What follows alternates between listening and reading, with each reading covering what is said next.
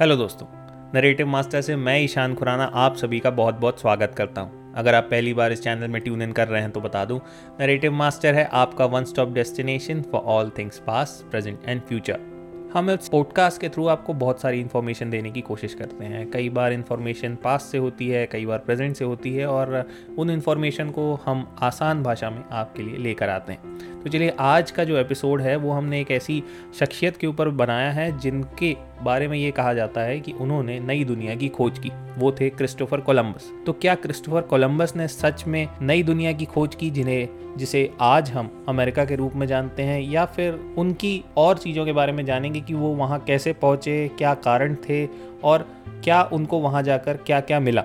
तो ये सब इस दो एपिसोड की सीरीज़ में मैं आपको बताऊँगा। तो चलिए अब ये शुरू करते हैं। तो एक्सप्लोरर क्रिस्टोफर कोलंबस ने स्पेन से अटलांटिक ओशियन में चार यात्राएँ की।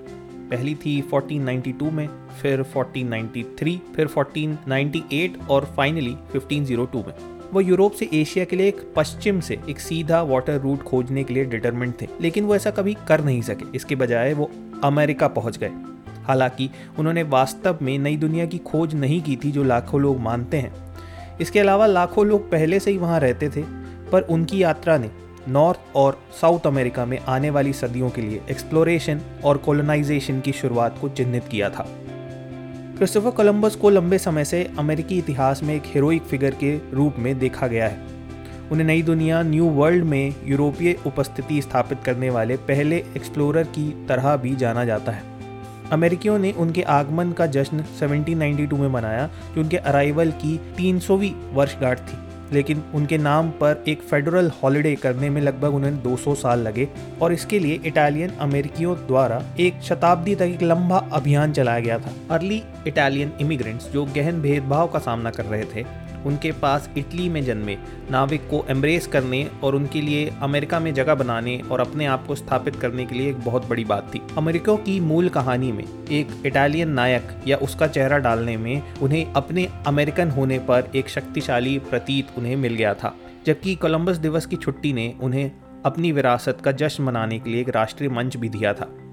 लेकिन जैसे जैसे मॉडर्न हिस्टोरियंस ने खोजकर्ताओं की विरासत के ब्रूटल साइट को उजागर करना शुरू किया विशेष रूप से नेटिव कम्युनिटीज़ जो कि कोलंबस दिवस को समाप्त करने और अपने इंडिजीनियस पीपल्स डे के बदलाव में लाने के लिए हर बार मांग कर रहे थे, इससे इटालियन गौरव को खतरा महसूस होने लगा था।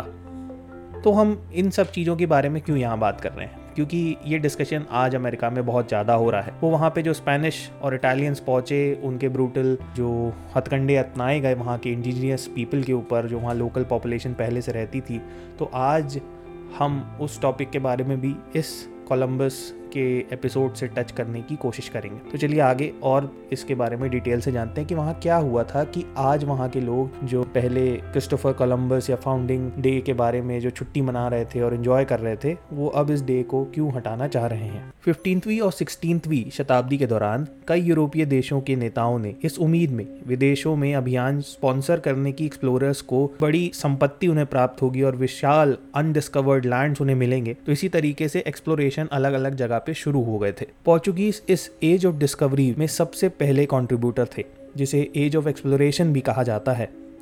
लगभग 1420 से शुरू होकर छोटे पुर्तगाली जहाज़ों को कारवेल के रूप में जाना जाता था, जो अफ्रीकी तट के साथ साथ एशिया और अफ्रीका से यूरोप तक मसाले, सोना स्लेव्स और अन्य सामान ले जाया करते थे। अन्य यूरोपीय देशों की तरह स्पेन भी फार ईस्ट के असीम धन को पाने के लिए उत्सुक था। फिफ्टीनवीं शताब्दी के अंत तक स्पेन का रिकॉन्स्क्विटा जो सदियों के चल रहे युद्ध के बाद यहूदियों और मुसलमानों को अपने राज्य से बाहर निकालने की एक कवायद थी, उसके सफलतापूर्वक खत्म होने के बाद राष्ट्र ने अपना ध्यान दुनिया के अन्य क्षेत्रों में एक्सप्लोरेशन और विजय की ओर लगाया। इसी दौर में क्रिस्टोफर कोलंबस जैसे नाविक पिक्चर में आ जाते हैं, जो जोखिम लेकर दुनिया की खोज पर जाना चाहते हैं। माना जाता है कि वो एक वूल मर्चेंट के बेटे थे। क्रिस्टोफर कोलंबस का जन्म इटली के जेनुआ में 1451 में हुआ था। जब वो एक टीनेजर ही थे, उन्हें एक व्यापारी जहाज़ पर नौकरी मिल गई।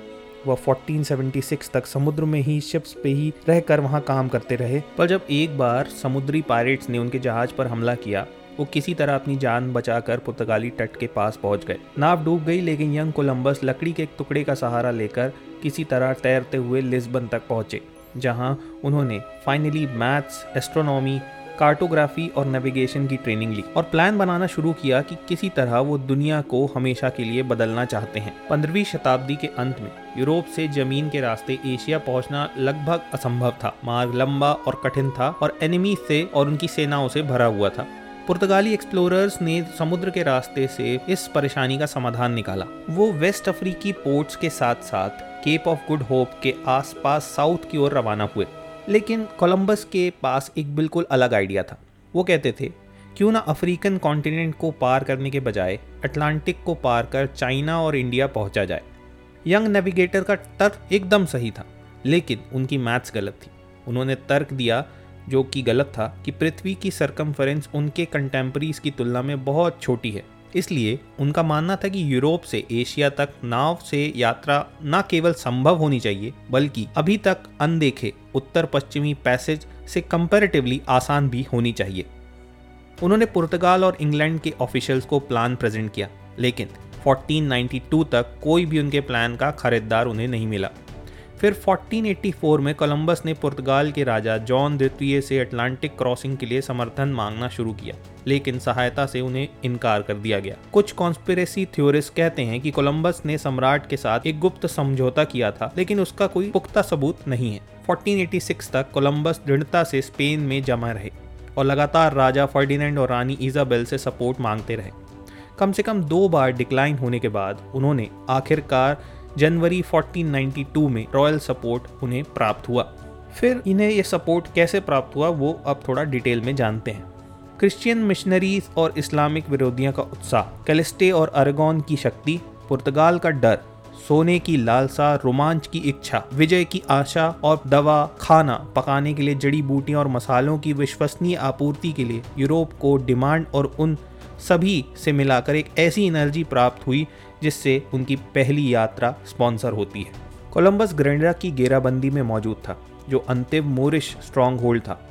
मोरिश वो लोग थे जो मोरक्कन थे और पहले अलमंडुलस की मुस्लिम पॉपुलेशन को भी ये कहा जाता था, जो अब की स्पेन और पुर्तगाल की मुसलमान आबादी के एक सदस्य थे। वो लोग मिक्स अरब, स्पेनिश और बर्बर मूल के मूरों की इस्लामिक एंडोलिज्म सभ्यता का निर्माण उन्होंने किया था। और बाद में इलेवेंथ और सेवनटीन सेंचुरी के बीच मागरेब नॉर्थ अफ्रीका के क्षेत्र में रेफ्यूजीज की तरह सेटल हो गए।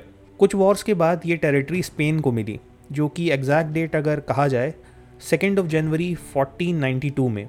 इस बीच कोलंबस वास्तव में ग्रेंडा से ला रबीदा वापस जा रहा था। तब उसे स्पेनिश अदालत और महत्वपूर्ण रॉयल दर्शकों के लिए वापस बुलाया गया। ग्रनाडा को जीतने के बाद स्पेनिश ईसाइयों के बीच उत्साह पैदा हुआ। और इस्लामी दुनिया पर अंतिम विजय के डिज़ाइन को इसी बात ने जन्म दिया। और शायद मुख्य रूप से उन्हें ऐसा लगने लगा था कि उन्हें दुनिया भर के पीछे से जाने का रास्ता मिल गया है और उसे जीतने का भी। ईस्ट की ओर से एक सीधा हमला मुश्किल साबित हो सकता था क्योंकि तुर्क साम्राज्य और इस क्षेत्र के अन्य इस्लामी राज्य काफ़ी गति से अपनी ताकत फैला रहे थे और क्रिश्चियन किंगडम्स को हो सकता है वो फ्यूचर में चैलेंज भी कर देते। इस्लामिक पावर्स ने ईस्ट में लैंड रूट्स को संभावी ढंग से बंद कर दिया था और समुद्री मार्ग को रेड सी से साउथ तक पहुँचने के लिए बहुत ही कठिन बना दिया था। फिर जब मोरिश एम्पायर के लास्ट किंगडम के लास्ट फोर्ट को जीतने के बाद कोलंबस ने स्पेनिश किंग्स को एक कॉन्ग्रेचुलेटरी लेटर लिखा। वो लिखते हैं, और मैंने देखा, मोरिश राजा शहर के द्वार के बाहर आते हैं और आपका हाइनस के शाही हाथों को चूमते हैं। और हाइनस आपने मुझे एक कैथोलिक क्रिश्चियन के रूप में भारत भेजने का जो सोचा है और उनके हिस्सों, वहाँ के प्रिंसेस लोगों और भूमि को देखने, उन्हें हमारे होली फेथ में सभी को कन्वर्ट करने के लिए इस्तेमाल किया जाना चाहिए।